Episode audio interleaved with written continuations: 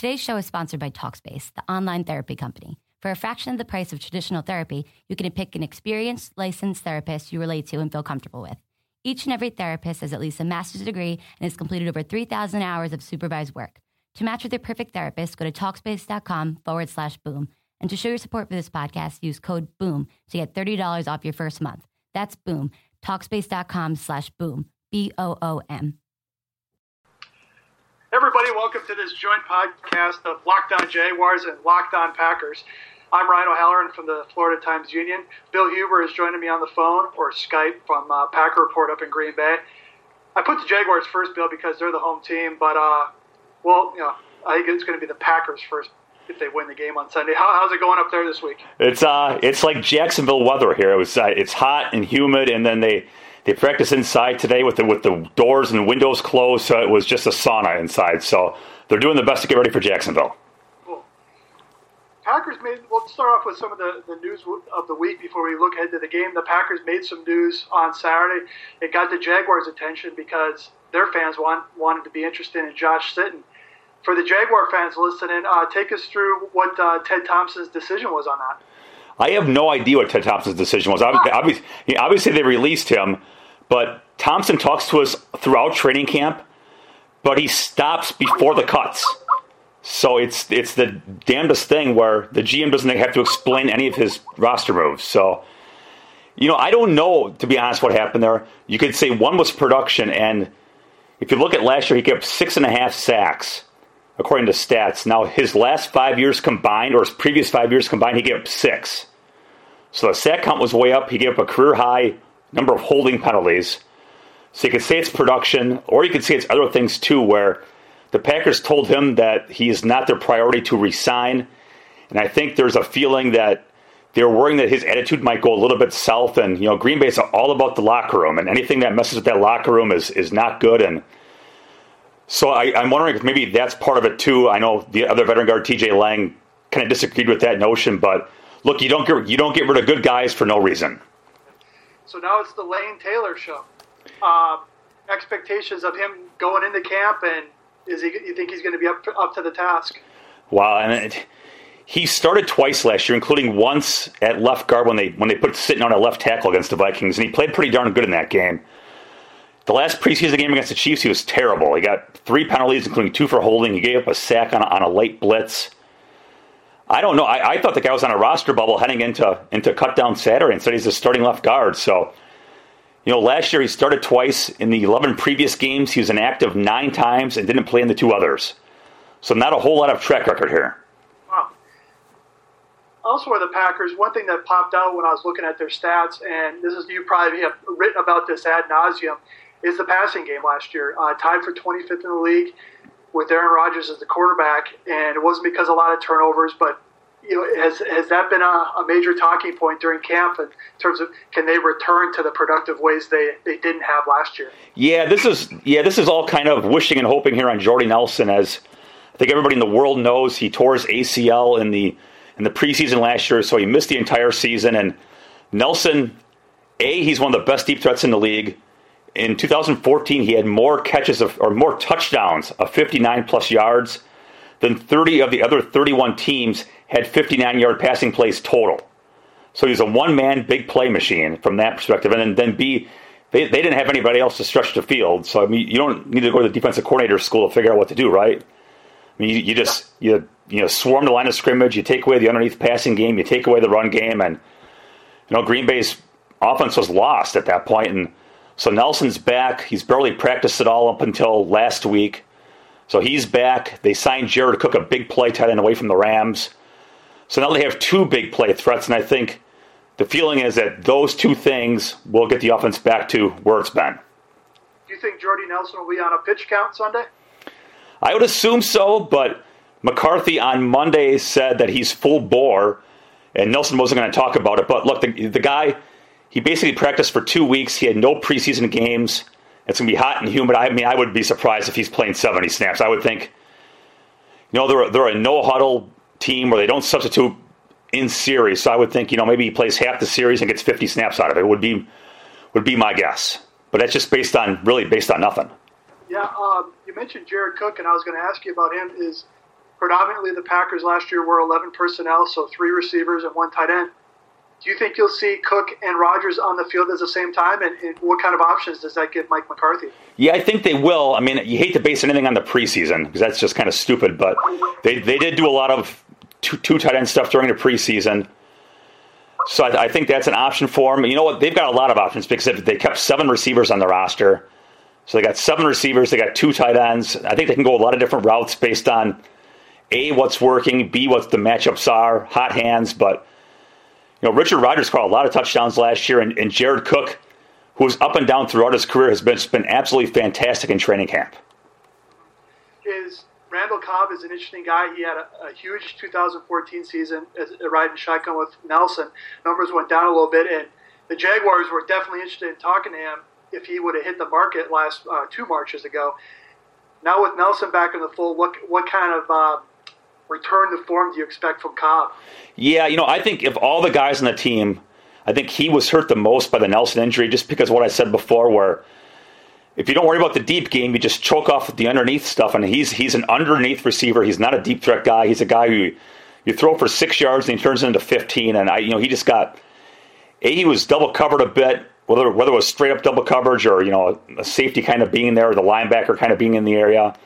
I think defense is just took him out of the loop, and I, I, would I would expect him to bounce back. And you know, plus he was hurt for a lot of last year too with the shoulder injury, where you know he couldn't beat press coverage. He had he struggled with with YAC, so I, I, I would assume that he's gonna have a good bounce back here as well. One more on offense, I want to ask about Eddie Lacy. Is this a is it a week to week proposition with his conditioning, or has he maybe seen the light a little bit entering his free agent year? Yeah, I think he's seen the light. I mean, I mean, you said it, free agent. That you know he's he's only playing for millions of dollars, right? I mean, so whatever motivation that he lacked last year, I think he's gotten spades this year. I mean, I don't know how smaller he looks.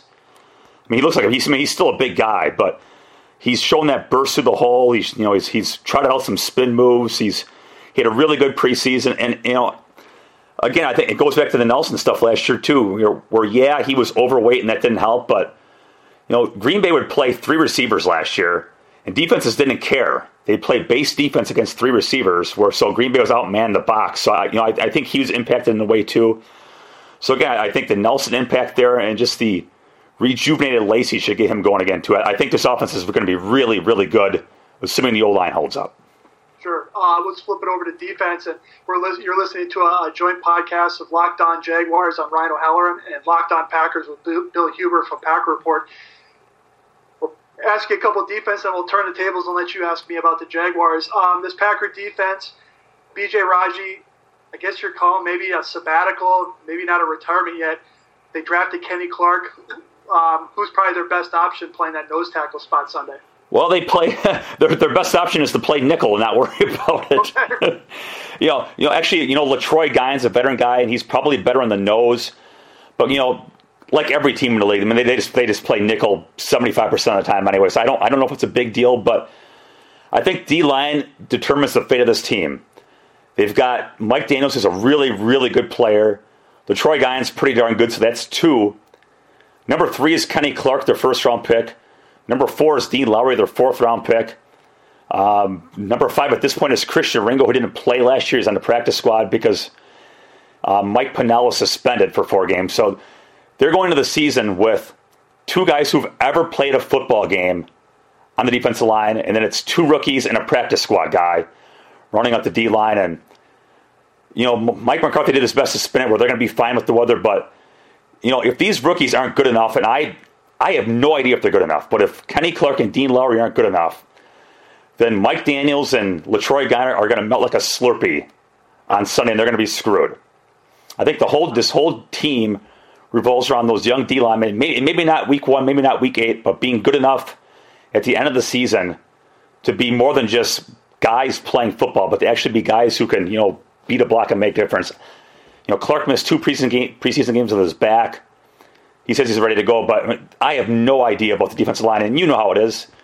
D line's a tough position to play. Uh, Matthews and Peppers uh, on the outside. What kind of preseason did they have, and, and what do you what in terms of how much do, are they going to play on Sunday? Yeah, it's uh, you know Julius Peppers is now a basically a situational pass rusher. Their starting tandem is Matthews and Nick Perry. Perry's a excuse me, a rock'em sock'em tough guy who you know he he had three sacks in the playoffs, but you know, he's a really good run defender. And then when it's time to rush the passer, they'll they've got a million options, whether it's Julius Peppers on the outside or Peppers going to play, you know, defensive tackle basically as an interior rusher. They get they've got a lot of options, but again, it's up to that D line. Can the D line stop the run? So it's actually third and ten rather than third and two. So that's the big key. But they've got a million outside linebackers, and Matthews looks at home back on the outside after playing inside for the last year and a half. Blake Martinez is a rookie. Um, were you surprised by his emergence? Um, yeah, in a way. Um, you know, for the last two drafts, inside linebacker has been, from a media perspective, been a priority. And instead, in 15, they drafted Jake Ryan in the fourth round, and then in this year they drafted Martinez in the fourth round. So they've been devoted a lot of resources to it. But he is their every down linebacker. He's you know he's going to play it in dime and he's playing special teams. The guy's going to play 80 snaps a game. He's uh, you know, hate to go with the Stanford guy being smart, that, that whole cliche there, but he's a really smart guy. He's instinct. He's instinctive. He's he's good against the pass. The question is, is can he hold up against the running game? You know, not just in the first quarter, but on, on snap number sixty. Can he hold up on, on third and three or first and ten? That's that's the question that he's got to answer. I, I don't know the answer to that right now. Sure. And moving to the secondary, it's you know Sam Shields, Damarious Randall. Who do you think one of them is put on Allen Robinson, or is it Dom Capers' philosophy to play sides? They've done a little of each over the years, so I, I, I'm, I would say that Shields has played. Sam Shields is their best corner. He's played nothing but one side in training camp, but he has matched in the past, and against some of their best receivers they faced last year, he didn't match. So that'll be interesting. Um, you know, Robinson's size, I, I, think, presents some issues there. Um, you know, you know, a, a, guy who hasn't played a whole lot is Ladarius Gunter. He's kind of their fourth corner, but he's the one guy they got who's you know big and strong, and I, I wonder if he might get more of a run than he has in the preseason. It'd be interesting to see how they go there. They've got they've got a lot of options at corner. It's a it's a pretty good group. Wrap it up on my end, Bill. Is expectations. I think the NFC North opened up with Bridgewater's injury. I thought the Packers were the favorite even before then they is it what's the confidence level? I mean, I'm sure the city expects Super Bowl, but is this what kind of uh, what kind of team is this? Yeah, I mean, it, you're right. It is Super Bowl or bust because this is I think they've gone seven years in a row to the playoffs. It's it's kind of old hat going to the playoffs, and I, am sure your fans are going, God, I like to go to the playoffs once, but I mean, it's it's old hat among the fans here, and it's really Super Bowl or bust. And you know, even when they got rid of Sitton, they had four of their five offensive linemen were going into free agency. So now it's now it's down to only three. yeah. And you know, this is a team that's got long term probably has some cap problems because they've, they've you know because they've been they're a good team, so they've they've had to pay their guys, so they got a lot of, a lot of high ticket guys, and it really is. I don't want to say this is their last chance and the window's closed, but it's not this year because if you got a quarterback, you've always got a chance, but. It's a really good offensive line, and, you, and old linemen became really expensive this offseason, and you, and you wonder who comes back and if you're filling in gaps here next year where you're taking steps back. So I, it, this really is, if it's not their last chance, it's, it's their, you know, from, for maybe the next two or three years, this is their, their best shot to make a run at it. It really is. And I, I think, I think anything less than a Super Bowl is a disappointment. I, I, can see that they don't make it because of the D line stuff we've talked about, but there's no reason why they can't get there. Really, there's really not. Sure, sure. Great stuff, Bill. Um, you're listening to a joint podcast, uh, Locked On Jaguars I'm Ryan O'Halloran of the Florida Times Union. Locked on Packers, Bill Huber from Packer Report. Bill, the floor is yours. All right, Ryan. I'm a, Mike McCarthy calls me stats guy, so I, I mean stats are my bread and butter here. Oh, great. Blake Bortles threw for a million yards, exactly a million. I looked it up. He threw for so, and I saw you know he, in the in the NFL Network's top 100 list, which you can take or leave, but he ranked highly in that. Who in the heck is Blake Bortles? Because obviously Packer fans haven't seen him. Sure. Um, Jaguars took him third overall in 2014, and they said publicly, "Well, he's going to be a redshirt year," um, and people believed it. And but internally, they're hoping to get half a season out of Chad Henne two years ago. That didn't happen. Blake started playing halfway through Game Three, and he hasn't missed a snap ever since. He took some lumps that first year, but I think he benefited from it. Last year, 35 touchdowns, tied for uh, second in the NFL 18 interceptions, uh, most in the NFL. He threw one extra one against Houston. Or else Peyton Manning would have shared that with him. So, what Bortles is is is the comparison he hears a lot, and it's totally appropriate. Is Ben Roethlisberger? He's a big guy, 240, 245, 6'5". He's going to throw some picks because he likes to extend the play, but he knows how to. He knows when to slide. He knows when to, avoid pressure. He's been sacked a million times over the last year and a half, year and three quarters, and I can only remember one big hit he's taken, either as a scrambler or as a uh, pocket passer. So I think he's only benefited from the, year of lumps he took in 2014. And this year, I think the key is going to be um, turnovers. He had a couple red zone th- uh, turnovers, but he had four pick sixes. Those are game changers. Mm-hmm. So if um, he's had a, he's had his best camp, Packer fans, when you watch Bortles on Sunday, he doesn't throw a lot of spirals, but he likes taking shots downfield. He is going to throw 50-50 balls to Allen Robinson all day, and it's up to the Packer defensive backs to knock those passes down. I was going to ask you about the interceptions there. Have you seen some strides there? Because if you look at Green Bay's history, they pick off a million passes. If you look at their corners, since Dom Capers took over in 09, their corner group has, I think, 16 more interceptions than any other group in the league. So regardless of whether it's been Charles Woodson or Sam Shields, they go get the ball. So what, what, what have you seen in training camp and preseason to make you think that it might change? Well, he's pretty clean. Um, he's you know he's he's been pretty smart in terms of you know if he if he makes a throw, only his guy can catch it. Whereas, but maybe you know he's been more uh, consistent with his accuracy, and it's weird because he throws the deep ball great, but he had to improve his accuracy on the intermediate stuff instead of throwing it behind a guy or too high and gets a hand on it. That's how interceptions happen. And you know, one of the things he, he needed to, he knew he needed to improve on was coverages, reading coverages. So he can't, you know, if he can be, you know, he was probably baited a lot first year and a half. Um, they feel he's made some strides there. So, but, but I think that you know the protection has to hold up. You know, he'd love to throw, you know, a pump, pump and go but also, you know, if the protection doesn't hold up, he's going to be in trouble. That receiver corps is really good. Can you introduce us to uh, to Robinson or Hurns and those guys? Sure. They needed to rebuild this receiver corps in the 2014 draft. So night one, they took Bortles over uh, Sammy Watkins. Had turned out to be the right pick. Night two, they were sitting there in the second round. They took Marquise Lee. They were surprised he was mm-hmm. available from USC. They waited 25 picks they couldn't believe Allen Robinson was still on board, so they traded one of their extra fourth rounders, moved into the late second, got Allen Robinson. Two days later, they signed Allen Hurns, who went undrafted. Talk about an inexact science. So right. Hurns has been consistent through his two years, 16 touchdowns. Robinson fought a foot injury that uh, cost them the last six games uh, of his rookie year, but last year Hurns and Robinson both emerged. Uh, they they play off each other if one is getting safety help, the other one's one on one. They're going to take advantage of that. You know, Robinson is athletically pretty awesome. Uh, he's not going to outrun a lot of guys, but that's not his game. He can get downfield. He can, you know, win the jump ball.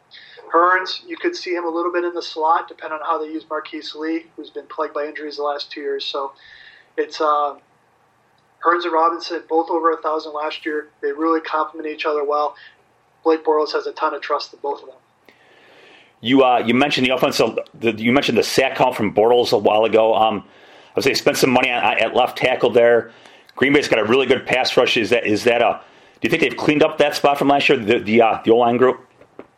They should be worried uh, because left tackle Kelvin Beachum tore an ACL for Pittsburgh last October. Mm-hmm. He started practicing in camp, but he had to take about two and a half, three weeks off and just continue his rehab. We, as when the practices were open to the media, we did not see him do one one-on-one drill. Uh, our only sample size is 23 snaps against Cincinnati in the third preseason game. Held up okay. Him at left tackle, they moved Luke Joeckel to left guard. He's played 23 snaps at left guard. So this is, and it's a new center, Brandon Linder. He was their best lineman two years ago at right guard. Shoulder injury last year, so he moved to center because they feel center after left tackle is the most important position.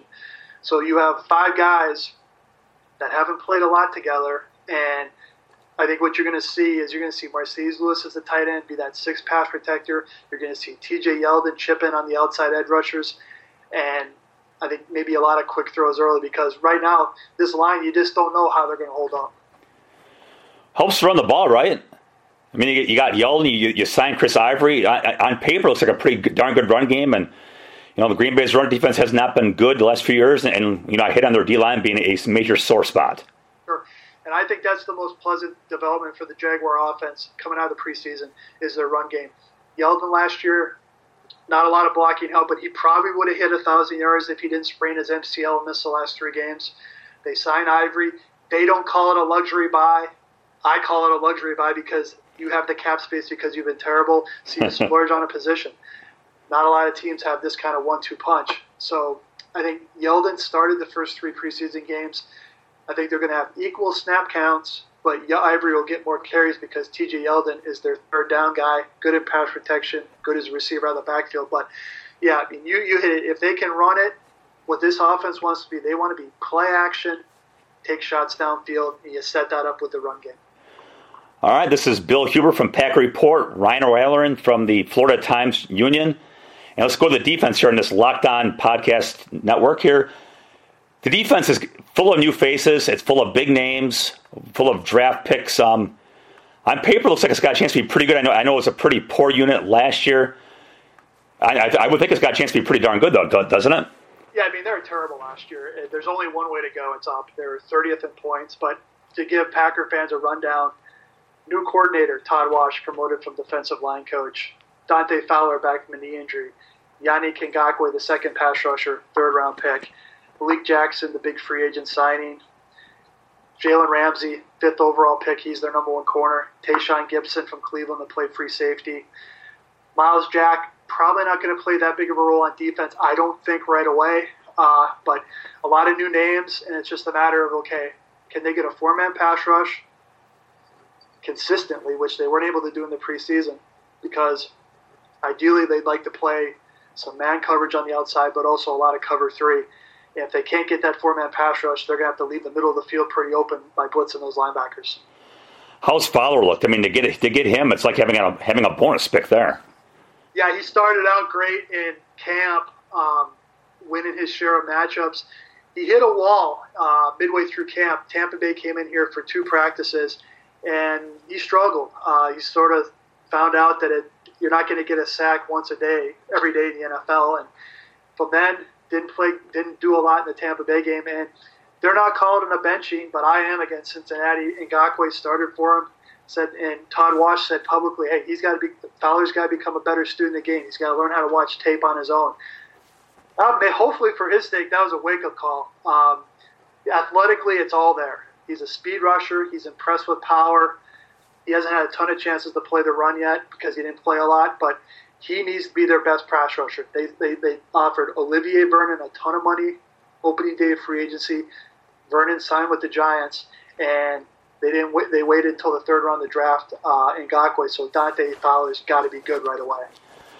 You, you, you hit on Jack a minute ago. If you mean, it's it's not exactly a who's who list on at linebacker. Um, I guess, what, what, do you think of that starting trio you got now, and, and how long until Jack becomes part of the uh, part of the answer there? Do you think? Well, if it was up to Jaguar fans, he'd be playing all three positions at once. so it's uh, he had a he missed he missed the entire offseason. And I think Blake Martinez was in the same boat because of the class schedule. Right. So Myles was only here for two minicamp practices, so he had to play uphill a little bit. Right now, they feel that their best three linebackers on base downs are Paul Posluszny in the middle, Telvin Smith on the weak side, Dan Skuta on the strong side. When they go into nickel, maybe they give uh, Myles Jack some nickel will snaps with Posluszny, take Telvin off the field. So, I mean, they're treating Myles like they would a normal second round pick. That okay, we're not going to just throw you out there.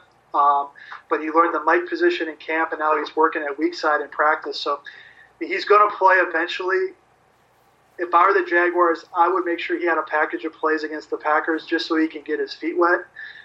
But I'd be more surprised if he played 25 snaps than if he played five snaps on Sunday. Okay. Obviously, if you're playing Aaron Rodgers, you better have some corners. And again, on paper, looks good. Davon House had a had a fantastic year for the Jaguars last year. What, what a franchise record for passes broken up.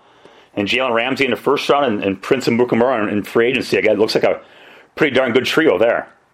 It is, and Jalen Ramsey is their top corner right now, and he's going to move inside in nickel most likely. Uh, Davon House, him or Prince Amukamara, it depends. You know, they haven't decided who's going to start. You know, but like Green Bay's offense, they're going to run so much nickel, it doesn't really make a difference, I don't think. But you know, Ramsey is pretty eye popping when he's out there. You notice when you notice him when he's out there in terms of how he can tackle, how he can cover. So they've, they've rebuilt this secondary. Davon House, obviously the former Packer, came here, started 15 games last year, played in every game. Um, last year, he was the only guy on this team that would be willing to take a gamble. Um, that's how he got some of those picks. Other guys would play off. They'd be so afraid to get beat deep. They give up a eight-yard pass on third and nine and get you know first down two yards later. So I think Amukamara has been a surprising camp. The former Giant he's cagey. He's pretty savvy for you know because he's a veteran. He knows how to get away with some extra contact. So you can really you could really tell that at uh, sideline level. So they're in good shape at corner, and that's without Aaron Colvin, who's out four games with a suspension. Is is House? I mean, I guess you kind of hit on this a second ago, but is his House really blossomed into a a frontline corner? Because he, he never got to that stage here. Was always he was always a third guy, the fourth guy, and he would tease a little bit, then he'd get hurt and take a step back. He never really had that breakthrough performance. Was did he have that last year, or those numbers based on just getting a bunch of passes thrown his way? Well, probably some of both, but I mean, I thought he was pretty solid. I mean, you know, his he stayed healthy the whole year, so he, he played more snaps than he ever had, um, maybe I think close to a thousand snaps, and you know, he, he got challenged, but also he covered a lot of the best guys because there wasn't anybody else to, to cover him. So he took some lumps, gave up some touchdowns, and you know he sort of rode with it you know, is he a, is he a number one in this league? No. Is he a number two on a really good team? Probably a two B, but he's the Jaguars' number two, and uh, so he'll be out there a lot. But he he started off not great last year, but he sort of I think he found his second win early in the season, and he was pretty impressive. Okay. And once again, this is Ryan O'Halloran from the Florida Times Union and Locked On Jaguars. Bill Huber from Packer Report and Locked On Packers. My last question for you was the expectations there. I looked at uh, Spotrac yesterday, and what do you guys spend two hundred and twenty million dollars on free agents? Are you guys two hundred and twenty million dollars better? Ah, probably not. Um, the expectations nationally are a lot different than the local media here. I picked this team to go seven and nine. I still think they have some issues. They, you don't know what they're going to get out of their their defensive end spot with two rookies being uh, basically being have to be their best pass rushers. Offensively, I think they're going to score points. Uh, despite the upheaval in the offensive line, this passing game is too good to be shut down on a regular basis. Defensively, that's where the issue is. Can all these pieces come together? Can they get on the same page? First four games, Aaron Rodgers, Philip Rivers, and Joe Flacco, and Andrew Luck. That's before the bye. If they can manage to get two wins out of that, then they'll have some confidence going in the rest of the season. One and three, that means they survived it. But the disaster on Sunday would be getting rolled by Green Bay, and then that could could start an 0 4 start. I think they're going to go 1 and 3 in the first four. They're going to beat both, uh, beat Indianapolis and London, but uh, I think still they need to solidify their offensive line. One more draft, one more free agent free agent period. If Gus Bradley gets seven, eight wins, he'll get a fifth year, and I think they could be on the road to some good things in the AFC South. Is this a, is this a Jaguars home game or is Green Bay taking over? Ah, well, the sold out. Uh, the single game tickets are sold out. I think it's going to be. I mean, shoot, we're guessing here, but it's going to be pretty close to 50-50. I wouldn't be surprised if there are more Green Bay fans. First time in eight years they visited here. I thought for sure this game was going to be in London. Uh, so, but I think a lot of Packer fans are going to have you know gobbled up those tickets. But it's uh, I think it's going to be a pretty cool atmosphere. Very good, Ryan. Who do you got winning? I got the Packers winning. Um, I think it's going to be a high scoring game. I'm still working on a score, but I think it could be Packers 31 24. How about you? Yeah, I was thinking about the same thing too. I was thinking about, the same score. My question with Green Bay is though, is Rodgers barely playing the preseason? Jordy Nelson didn't play in the preseason. Their whole line is shaken up without the Sitton stuff. They, have a lot of uh, a lot of uncertainty. Hey, we made it to 30 minutes. This is like an all-time record for me. I don't know about you, Bill. yeah, no, nobody wants more than 15 minutes of me, so that I'm glad you carried the load. But it, it worked out great, and uh, this is great insight. Uh, we're going to sign off. Bill Huber from Packer Report. I'm Ryan O'Halloran for the Florida Times Union. Take care. Is democracy in danger or decline? Condoleezza Rice, William Galston, and Carlos Gutierrez and others take on this question in the fall edition of The Catalyst, a journal of ideas from the Bush Institute. Surveys show Americans place less trust in institutions like the media and business. Others contend America has faced far more challenging periods and emerged strong. Leading policymakers, Bush Institute experts, and respected journalists take on this debate. Read about it at bushcenter.org/catalyst. Catalyst.